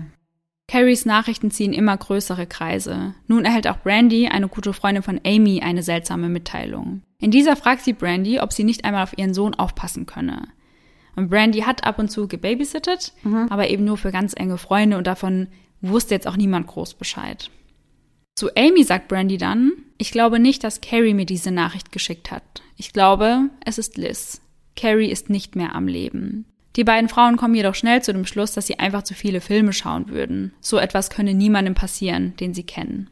Ich glaube, das sagt man sich ganz, ganz oft in solchen Situationen. Ich musste da auch daran denken, wo wir in deiner Wohnung saßen und einen ganz, ganz lauten Knall gehört ja. haben und den ja absolut nicht einordnen konnten. Und da haben wir doch auch die Polizei gerufen. Ja. Dann war ich da auch so, sollen wir das wirklich machen oder drehen wir gerade einfach ein bisschen durch? Ja, genau, habe ich mich auch gefragt. Aber ich dachte mir dann auch, lieber ruft man einmal zu viel die Polizei ja. als einmal zu wenig. Ja, ganz genau. Aber ja, ich glaube, man redet sich dann ganz oft ein, dass das vielleicht übertrieben ist, dass die Reaktion vielleicht nicht gerechtfertigt wäre oder ja, dass man da vielleicht einfach wirklich zu viele Filme schaut. Mhm, ja, total. Also ich kann das auch absolut nachvollziehen, ja. dass sie sich das dann so, mhm. ja, eingeredet haben, sage ich mal. Ja. Was Liz Day von Anfang an verheimlicht hat, ist, dass sie eigentlich bereits einen festen Partner an ihrer Seite hat. Liz hat eigentlich einen festen Partner. Genau, einen Mann namens Garrett. Garrett bemerkt im Juli 2012 zum ersten Mal, dass Liz viel Zeit damit verbringt, irgendjemandem Nachrichten zu schreiben. Mhm. Als Garrett sie darauf anspricht, sagt sie, es sei nur jemand, der ihr mit ihrem Auto geholfen habe. Im Januar 2013 erhält Garrett ebenfalls Nachrichten von Carrie. In diesen scheint sie ihn provozieren zu wollen. Sie sagt, Liz habe ihn mit keinem einzigen Wort erwähnt und fragt ihn nach Tipps. Tipps, wie man eine Person zurückbekommt, obwohl sich diese bereits mit anderen trifft. Dann beginnt sie mit ihm zu flirten, sagt ihm, wie gern sie jemanden treffen würde, der so großartig ist wie er. Liz habe ihr Fotos von ihm gezeigt und sie sei direkt angetan gewesen. Hä, okay. Und das widerspricht sich ja auch alles, weil erst sagt sie, Liz habe ihn nicht erwähnt und dann auf einmal habe sie ihr Fotos von ihm gezeigt. Ja, ja, stimmt, stimmt. Und bei welchem Anlass hätte Liz Carrie denn solche Bilder von Garrett zeigen sollen? Ja. Das passt doch irgendwie gar nicht zusammen. Absolut nicht. Aber der Punkt ist, dass Garrett ja überhaupt nicht weiß, wer Carrie ist. Und Carrie sagt ihm auch nicht, welches Verhältnis Liz und sie zueinander haben oder Nein, woher mhm. sie sich kennen. Ja, ganz genau. Das erfährt er nicht durch diese Nachrichten. Okay. Oft wird das Gespräch zwischen Carrie und Garrett von Liz Nachrichten unterbrochen. Nur kurze Zeit danach wird Garrett von seinen Kollegen zu Liz befragt, denn Garrett arbeitet im selben County wie die Ermittler. Mittelpunkt der Befragung ist seine Beziehung zu Liz. Außerdem erzählen sie ihm, dass sie einen anderen Mann gedatet hatte. Sie haben die Theorie, dass Liz wollte, dass Carrie sich in Garrett verliebt, um Carrie so loszuwerden und Garrett gleich mit. Was dafür spricht, ist ein Bild von Garrett, welches die Beamten auf Liz Handy gefunden hatten. Und Liz hatte eben zur Unterstützung der Ermittlungen gegen Carrie zugestimmt, dass ihr Handy durchsucht werden darf. Ah, okay. Und dieses Bild von Garrett trug die Überschrift Ein fetter Arsch. Garrett versichert den Ermittlern, er würde weiterhin mit Carrie in Kontakt bleiben, um eben einen Beitrag zu ihrem Auffinden leisten zu können. Ja. Als Garrett Liz auf Dave anspricht, sagt sie, die beiden hätten sich bereits vor Jahren gedatet. Das Ganze sei also schon ewig her und mittlerweile seien sie einfach nur gute Freunde. Welches Jahr haben wir gerade? 2013. Okay, alles klar. Währenddessen zeigt Liz Dave eine Nachricht, die er angeblich Garrett geschrieben habe. Darin fragt er sie und Dave nach einem Doppeldate mit ihm und Carrie. Und ganz plötzlich erhält auch Dave E-Mails von diesem Garrett, ohne dass er ja weiß, wer das eigentlich ist. Ja. Aufgrund dessen glaubt Dave aber natürlich, dass Carrie noch am Leben ist und macht das bei der Polizei auch ganz deutlich. Wenn Liz sich mittwochs mit Dave traf, also wir hatten ja vorhin kurz darüber gesprochen, dass Mittwoch nun ihr exklusiver Abend Ja, war, ja, ja. Sagte sie Garrett immer, sie müsse arbeiten und fragte ihn dann, ob er in dieser Zeit nicht auf ihre Kinder aufpassen könne. Und dazu muss man sagen, dass Liz und Garrett schon eine Weile zusammen wohnen, denn nach dem Brand hatte sie ja kein Zuhause mehr. Und das war auch der Grund, warum Liz Dave ihre neue Adresse nicht mitteilen konnte. Aha. Mhm. Weil dann hätte der natürlich gewusst, dass sie eigentlich in festen Händen ist. Ja. Garrett bereut die Entscheidung allerdings ziemlich schnell, dass er Liz hatte bei sich einziehen lassen. Denn obwohl sie ein Reinigungsunternehmen führt, müllt sie seinen Keller, in den sie eben einzieht, komplett zu. Was Garrett zudem absolut nicht verstehen kann, ist Liz Fable für Horrorfilme. Gemeinsam schauen die beiden einmal The Purge. Garrett kann sich das kaum ansehen, doch Liz zeigt selbst bei den brutalsten Szenen nicht eine einzige Emotion. Zu ihren Lieblingsserien zählen Criminal Minds, Dexter und Bones. Aha. Und alle aktiven und aufmerksamen Instagram-Follower, die wissen spätestens jetzt, was Sache ist. Ja. Mittlerweile sind wir wieder im Jahr 2015 angekommen. Seit zweieinhalb Jahren fehlt von Carrie jede Spur. Die Detectives Ryan Avis und Jim Doty nehmen sich dem Fall an und rollen ihn nochmal komplett von vorne auf. Und sie sind auch die Ersten, die Nancy's ja, Sorgen so richtig ernst nehmen und auch Ja. sagen, da stimmt irgendwas nicht. Ja, also sie hat jetzt seit zweieinhalb Jahren nichts mehr von ihrer Tochter gehört. Ja. Also eben nur noch Nachrichten wahrscheinlich bekommen, aber hat sie nicht mehr gehört Genau. und auch nicht mehr gesehen. Mhm.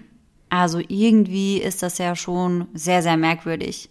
Und niemand hat sie ja mehr gesehen. Ja. Also obwohl sie ja so viele Attacken und Stalking-Angriffe durchführt, sieht sie nie irgendjemand. Ja, merkwürdig auf jeden Fall.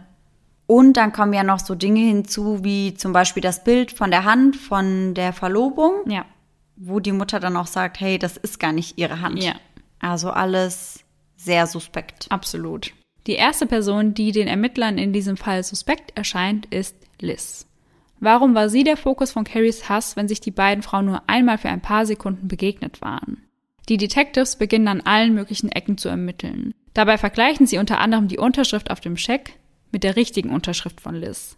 Denn man hatte ja im ersten Moment vermutet, dass Carrie die Unterschrift von Liz gefälscht hatte. Ja. Aber sie stellen fest, dass die Unterschriften genau identisch sind. Hinzu kommt, dass Liz sich kurz nach Carries Verschwinden auf deren Job beworben hatte. Und das dreisterweise sogar mit ihrem richtigen Namen. Im Zuge der Ermittlungen schauen sie sich die Aktivitäten von Carries Bankkonto einmal an. Ihre Karte war Mitte November zweimal benutzt worden. Einmal in einem Walmart und einmal in einem One-Dollar-Store. beides in Omaha. Als Carrie auf die Benachrichtigung dieser Abbuchungen nicht reagierte, wurde ihre Karte gesperrt. Und nun ging es daran herauszufinden, was bei diesen Transaktionen gekauft wurde. Bei Walmart kaufte die Person mit Carries Karte unter anderem einen Duschvorhang mit schwarzen und weißen Blumen. Und jetzt dürft ihr dreimal raten, bei wem man genau diesen Duschvorhang in einem Bild im Hintergrund erkennt. Bei Liz. Ja, ganz genau. Mhm. Noch dazu werfen sie einen Blick auf Carries Facebook-Daten. Sie finden heraus, dass Dave am 13. November um 9.54 Uhr von Carries Freundesliste entfernt worden war. Und eine Woche vor der Freundschaftsanfrage von Sam, an den sich Carrie ja glaubte erinnern zu können, ja. hatte Carrie eine weitere Anfrage einer gewissen Amber Mildo abgelehnt. Auch in ihrem Profil steht, dass sie aus Macedonia kommt, mit demselben Schreibfehler, der sich auch bei Sam eingeschlichen hatte. Mhm. Wie auch Sam kannte niemand in Macedonia eine Frau namens Amber Mildo. Als die Ermittler Liz fragen, ob sie erneut ihr Handy durchsuchen dürften, stimmt sie zu. Denn sie glaubt immer noch, dass die Ermittler eben versuchen, Carrie ausfindig zu machen, um sie für die ganzen Vergehen zu bestrafen. Ja. Auf ihrem Handy finden sie Beweise für mindestens 20 bis 30 Fake-E-Mail-Adressen.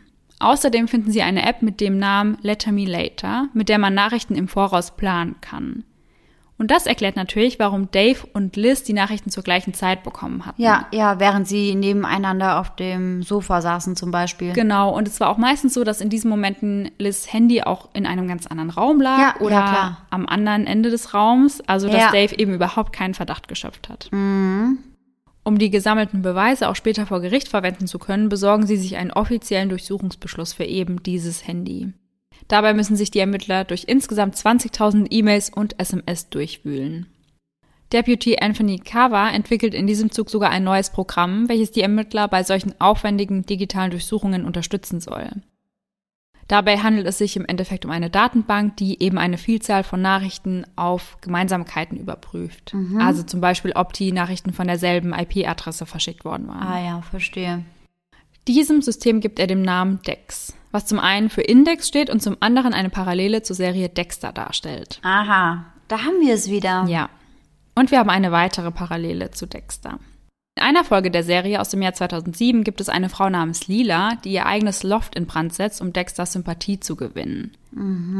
Ähnlich wie die Ermittler das bei Liz vermuten, ahmt Lila Katastrophen nach, um die Aufmerksamkeit von Dexter auf sich zu ziehen. Ja. Im nächsten Schritt wollen die Ermittler Carries Wagen auf Blutspuren untersuchen. Mittlerweile war der Wagen zwar verkauft worden, konnte jedoch problemlos ausfindig gemacht werden.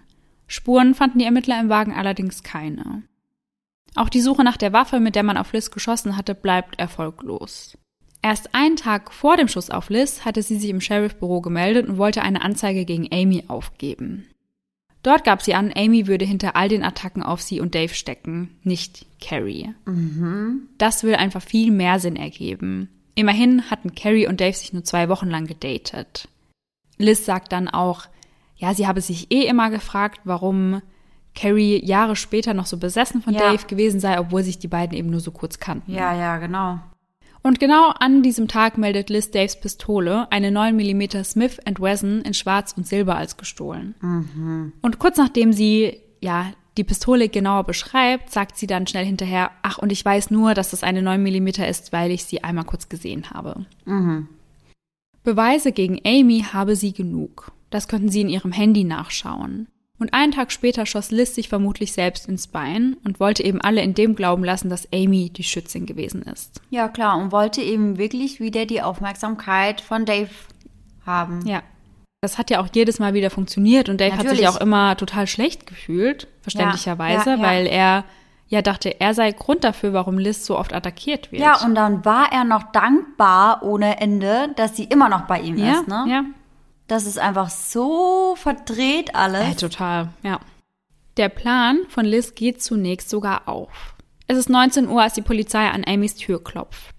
Als sie diese öffnet, steht sie drei bewaffneten Polizisten gegenüber, welche ihre Waffen auf sie gerichtet haben.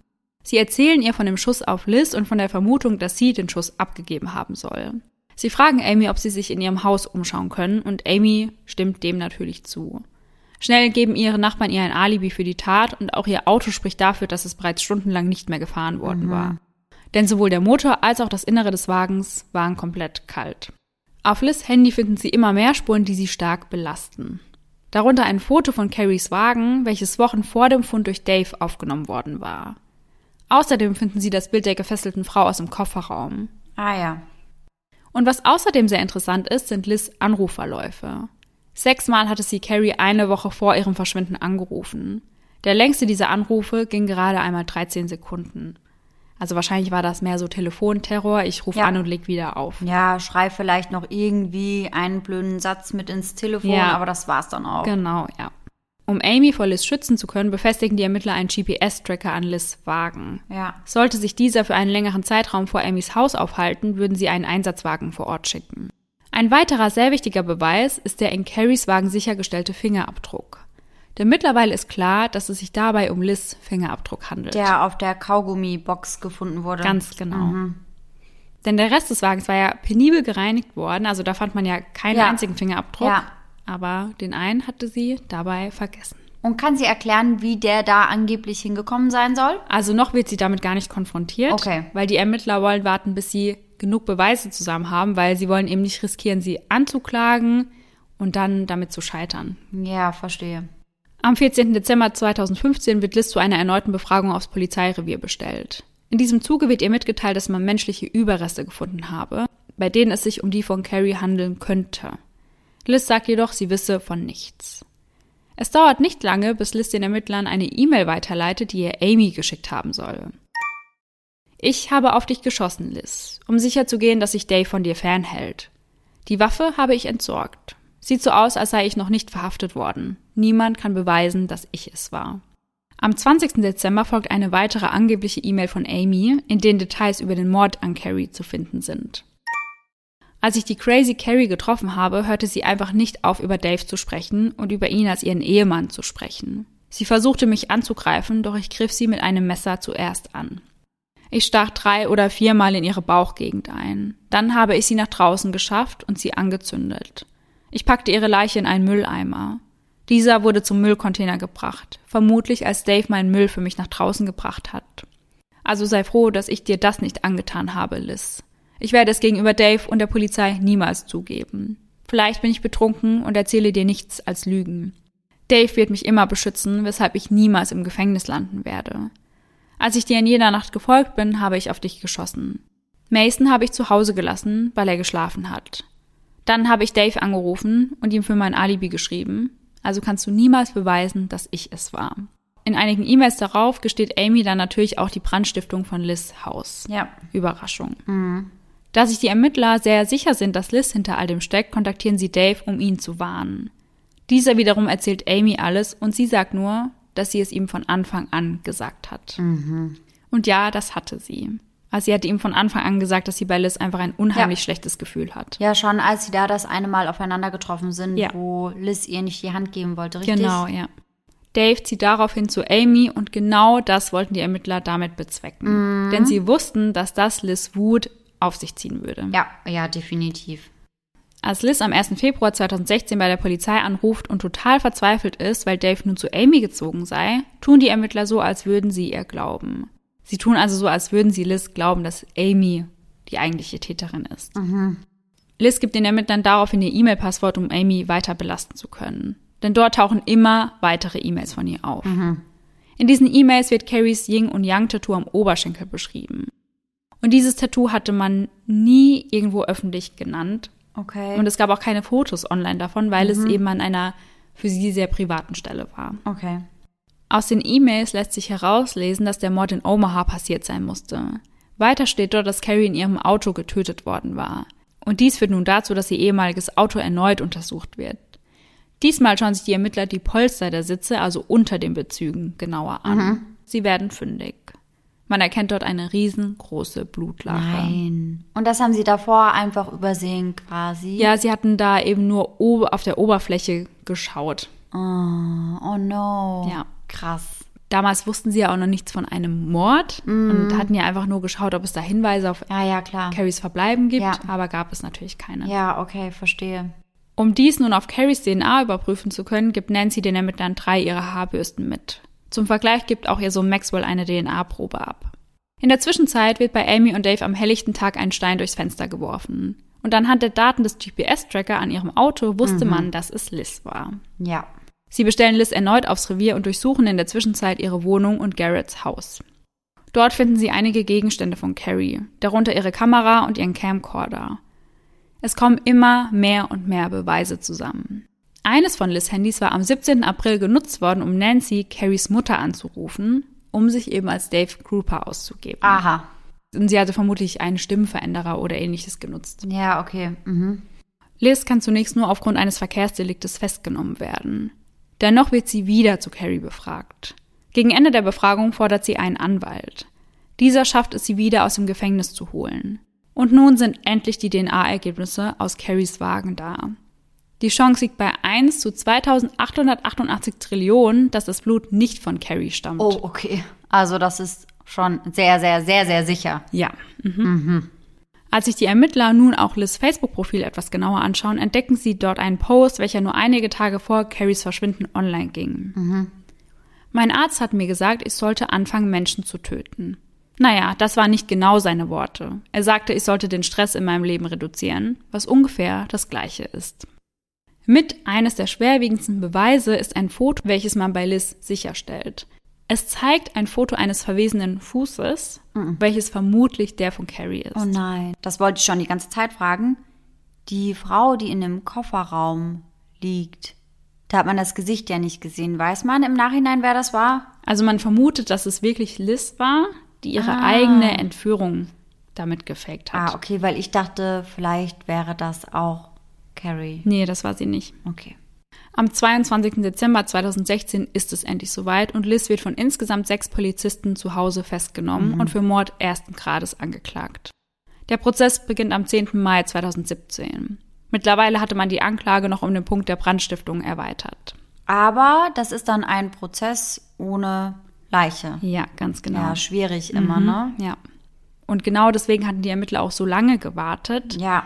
weil sie sicher sein wollten, dass sie eine Chance haben, Liz ins Gefängnis zu bringen. Ja, klar. Wenn sie schon keine Leiche haben, dann müssen sie zumindest andere schwerwiegende Beweise gegen Liz in der Hand haben. Genau, und sie haben auch gesagt, dass jedes einzelne nicht ausreichen würde, aber dass es eben alles zusammen in Kombination einfach ja für sie eben ganz klar ist. Ja. Liz wird in allen Anklagepunkten für schuldig befunden. Für den Mord erhält sie eine lebenslange Haftstrafe und noch 18 bis 20 Jahre on top für die Brandstiftung.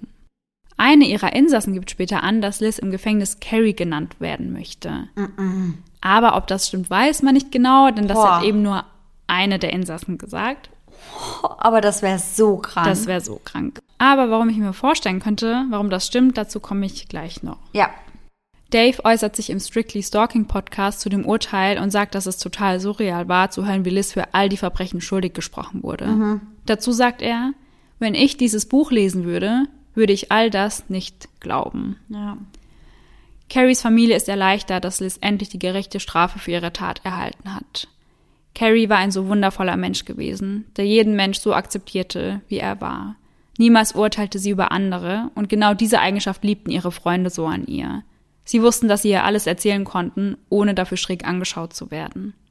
Maxwell, ihr Sohn, ist mittlerweile verlobt und studiert genau wie seine Mutter Computerprogrammierung und Codierung. Und jetzt komme ich noch mal kurz auf den Fakt zu sprechen, dass ich mir eben vorstellen kann, dass Liz gerne Carrie genannt werden Ja. wollte. Denn sie hatte bereits zuvor Leute gestalkt. Einmal war es die neue Freundin ihres Ex-Partners gewesen. Okay. Und sie hatte sich tatsächlich als diese ausgegeben. Also sie ist zu ihrem Friseur gegangen, hat sich dieselbe Frisur machen lassen Ach und hat nein. sich dort mit ihrem Namen vorgestellt. vorgestellt. Und deswegen würde das ja dann ins Bild passen. Genau, und als die Freundin dann zum Friseur ging, sagte Mhm. der Friseur, ach ja, du warst ja jetzt vor kurzem hier und sie war dann ganz verwirrt und So meinte, was? nein, das ist schon ganz lange her Ja. und es war einfach Liz. Wow, das ist auch krank. Und sie hatte sich dann auch ein ähnliches Auto gekauft und einen ähnlichen Ja. Job gesucht. Also wirklich, Ja. als würde sie ihr Leben übernehmen Ja, ja, wollen. und sie hat sich ja damals doch auch auf den gleichen Job beworben, den Carrie gemacht hat. Ganz genau, ja. Als die Beziehung der beiden dann zu Ende ging, also von der neuen Freundin und ihrem Ex-Partner, Mhm. erhielt die neue Freundin, die mittlerweile nun auch die Ex-Freundin war, noch ein einziges Paket. Und in diesem Paket befindet sich eine Nachricht, in der steht, ich weiß, wo du wohnst. Oh je. Danach hat sie aber nie wieder etwas von Liz gehört. Ja, wahrscheinlich, weil die Beziehung ja dann eben beendet wurde. Genau, ja. Finde ich aber auch ziemlich heftig, wenn du darüber nachdenkst, dass diese Frau ja eben auch Morddrohungen von ihr erhalten hat und dann später mitbekommt, eine andere Rivalin hat sie sogar getötet. Ja, ja. Also sie hatte ja da richtig Glück. Das hätte ja auch sie treffen können. Ja, absolut. Und was ich an dem Fall einfach so krass finde, ist einfach, dass Liz jahrelang damit durchgekommen ist. Ja, das wollte ich eben auch fragen. Wie lange war sie denn auch mit Dave zusammen und wie lange ist sie der ganzen Sache entkommen? Also Carrie verschwand im November 2013 Ja. und im Dezember 2016 wurde sie dann festgenommen. Also drei Jahre Ja. lang. Schon krass. Und so lange war sie dann auch mit Dave im Kontakt? Genau, ja. Also das war immer so ein bisschen On-Off-Ding, Ja. weil sie haben sich immer wieder ganz arg gestritten und dann, ja, kamen sie aber doch wieder zueinander, weil dann natürlich irgendeine Katastrophe Ja, passiert ist, die klar. die beiden wieder näher zusammengebracht Genau. hat. Und dann musste er für sie da sein und dann war er ihr wieder dankbar, dass sie ja auch für ihn da ist und ja, verstanden. Und was ich vorhin ja auch schon in der Aufnahmepause zu dir gesagt habe, ist, dass ich ganz schlimm finde, wie Liz mit den Gefühlen von Carries Familie umgegangen ist. Denn durch ihre Nachrichten bekam diese ja immer wieder Hoffnung. Also zum Beispiel, als ihr mitgeteilt wurde, sie sei in diesem Obdachlosenheim und ihre Mutter könne sie dort abholen. Und Ja, genau. dann wieder diese Enttäuschung zu erleben, dass sie nicht da ist, das Ja. muss so furchtbar sein. Ja, ja, ja, ganz, ganz schlimm. Und es war auch ein Punkt, an dem Nancy sich selbst gefragt hat, kann es wirklich sein, dass ja Carrie doch ja die Stalkerin ist, weil sie irgendwann so sehr an allem gezweifelt hat und Mhm. Ja. überhaupt nicht mehr wusste, was sie überhaupt glauben soll. Ja, natürlich. Verstehe ich auch. Noch eine Frage. Ja, Wurde Carries Leiche jemals gefunden? nein, Das finde ich halt auch nochmal ganz, ganz furchtbar. total. Liz beharrt eben bis heute auf ihrer Unschuld und deswegen sagt sie natürlich auch nicht, wo die Leiche ist, weil Mhm. Ja, dann klar. würde sie ja zugeben, dass sie es getan hat. Aber das finde ich für die Familie auch nochmal ganz, ganz schlimm, weil so können sie sie ja nirgendwo beisetzen. Ja. Sie haben keinen Ort, wo sie vielleicht hingehen können, um ihr näher zu sein. Und ich finde, das macht das Ganze einfach nochmal grausamer. Und ich finde auch immer den Gedanken, die Familie denkt dann auch bestimmt, Carrie ist gerade an einem furchtbaren Ort, Ja. liegt da ganz alleine und wird wahrscheinlich nie gefunden. Und dieser Gedanke, also der muss einen ja auch wahnsinnig machen. Ja, total. Und vor allem, sorry, aber Liz hätte doch sowieso nichts mehr zu verlieren. ja. ja. Weil im Endeffekt sitzt sie lebenslänglich plus 18 bis 20 Jahre. Ja. Also komm, dann sag doch einfach, wo du die Leiche abgelegt hast, dass die Familie zumindest irgendwie damit abschließen Ja. kann und das irgendwie verarbeiten kann. Und Dave fühlt sich bis heute auch total schuldig, Ja. Mhm. Carries Familie gegenüber, weil er sagt, es ist seine Schuld, dass sie tot ist. Und Nancy, also Carries Mutter, möchte ganz viel über den Fall ihrer Tochter sprechen. Ja. Also sie möchte, dass ihr Fall erzählt wird, dass man weiß, was mit ihr passiert ist. Ja, dass und man das nicht vergisst. Genau, und Dave unterstützt sie dabei auch und gibt ja ihr zuliebe, sage ich mal, ganz viele Interviews auch zu dem Fall, Mhm. weil er sagt, das ist das Einzige, was er für sie tun kann. Also ich finde, Dave hat absolut keine Schuld daran. Ja, Ich finde, Schuld daran hat einzig und allein Liz, ja, um das mal klarzustellen. Aber ich kann schon durchaus verstehen, warum er sich irgendwie schuldig ich fühlt. auch, ja, ja. Und ich glaube, das abzulegen ist auch sehr schwierig. Ja, das glaube ich auch. Meine Hauptquelle für diesen Fall war das Buch A Tangled Web von Leslie Rule. Und von ihrer Mutter Anne Rule habt ihr vielleicht schon einmal etwas gehört. Denn sie ist ziemlich bekannt für ihre True Crime Bücher. Unter anderem schrieb sie The Stranger Beside Me über Ted Bundy oder Green River Running Red. Also, falls ihr mehr zu dem Fall lesen möchtet, dann verlinke ich euch das Buch auch in den Show Notes, weil ich fand das einfach, ja, das war sehr detailliert geschrieben und wenn ihr euch für den Fall interessiert, dann kann ich euch das nur ans Herz legen, weil ich hätte am liebsten alle Infos aus dem Buch Ja, in die Folge genau. gepackt. Ich habe mich sehr schwer getan, ja, auszuwählen, was packe ich mit rein, was lasse ich draußen. Aber genau, wenn euch der Fall interessiert, dann schaut doch bei dem Buch gerne mal vorbei. Und damit sind wir am Ende des heutigen Falls angekommen und wir sind sehr auf eure Meinungen dazu gespannt. Ja, auf jeden Fall. Also ich finde den Fall nach wie vor crazy. Für mich ist das wirklich wie ein schlechter Film. Ja. Wo man dann Ja. so einen krassen Twist mit einbaut, so eine krasse Wendung, wo du dir dann denkst als Zuschauer, krass. Ja. Hätte ich niemals mit gerechnet. Und dass sowas im echten Leben passiert, das kann man sich gar nicht vorstellen. Ja, So total. viel Fantasie hat man gar ja, nicht. genau wie Amy eben zu einem gewissen Zeitpunkt dachte, ach komm, du Ja. schaust so viele Filme, als Ja, ob das hier passiert. Ja, genau. Aber genau so ist das ja auch wirklich. Also, das ist wie in einem schlechten Film. Mhm, komplett. Richtig, richtig heftig. Ja. Und um uns jetzt alle auf ein paar andere Gedanken zu bringen, folgt jetzt unsere Rubrik Gänsehaut to go.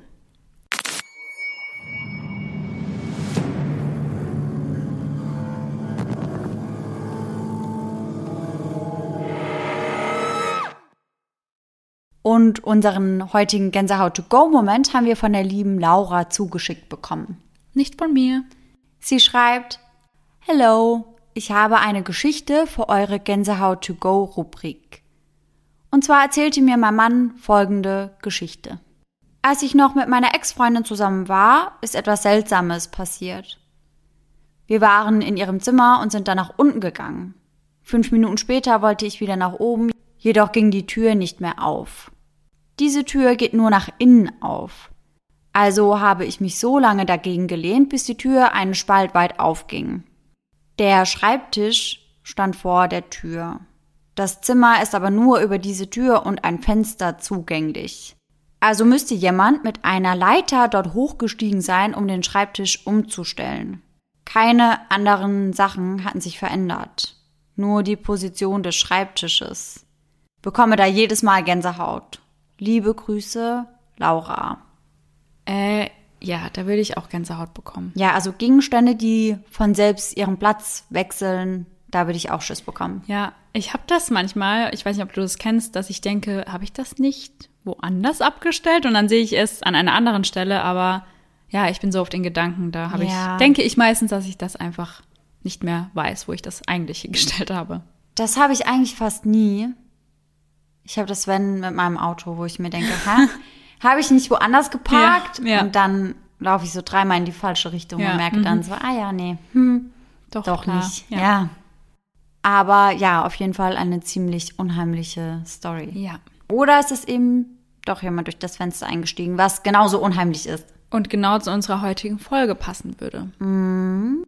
Und damit habt ihr unseren Stimmen jetzt lange genug gelauscht, denke ich. Und wir verabschieden uns von euch.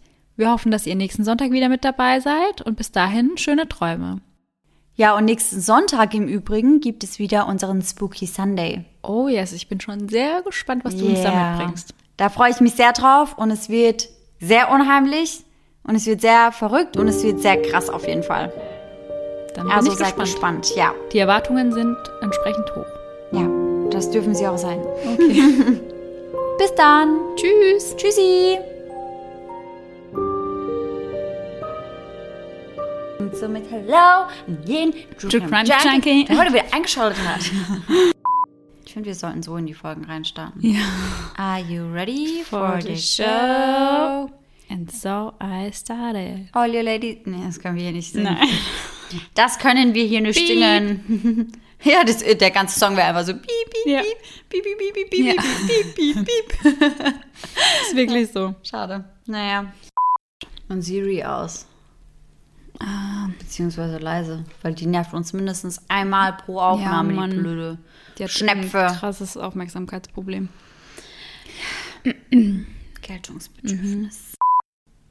Ich finde auch so, Tornados ist für mich sowas, da habe ich richtig, also das ist so, ciao. Das ist für mich so. Ciao. Wie ist ein Tornado für dich? Ciao. genau, genau so würde ich einen Tornado auch beschreiben. so ein Staubsauger, hast du dich angehört. Ja. 1a, super Stimme, weiter so. Danke. Weitermachen. Bestimmt Recall. Mal recall, du kriegst direkt einen Zettel fürs Finale. Oh, danke, das goldene Ticket. Danke, oh danke. oh danke, Mensch. Danke, Dieter. Hör mal, ja, danke. danke, Dieter. Hallo, ich bin doch kein Dieter. Was hast du? Mm, So ein Frosch im Hals die ganze Zeit. Ich dachte, du sagst ein Storch. Ein Storch. Ich habe einen Storch im Hals. Ein Storch im Hals. Ja, hat kam, kam, passiert. Bam, bam, passiert.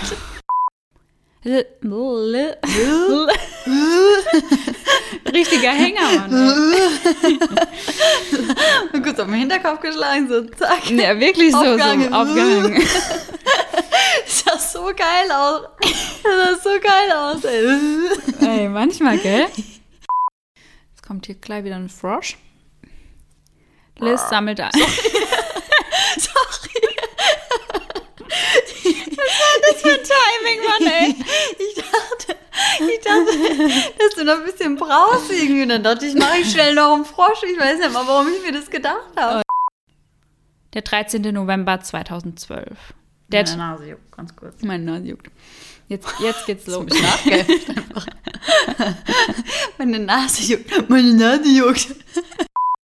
Als die Feuermänner, mhm. als die Feuerwehrmänner jedoch vor, Die Feuermänner, hast du erst gesagt. Ja. Die Feuermänner. ist auch ein guter Name, oder? Ich mich, also, Wie? ich erinnere mich. genau. Who the fuck is this? Ja. Mann, ja. Sollte sie nun in eine Verkehrskontrolle kommen, würde bei der Kontrolle, Kontrolle jetzt läuft's. Wir sind auf Seite 12. Hallo, entschuldigen Sie, Polizeikontrolle, wirklich so. Führerschein und Fahrzeugpapiere. Also manchmal, gell? Kontrolle. Tschüssi.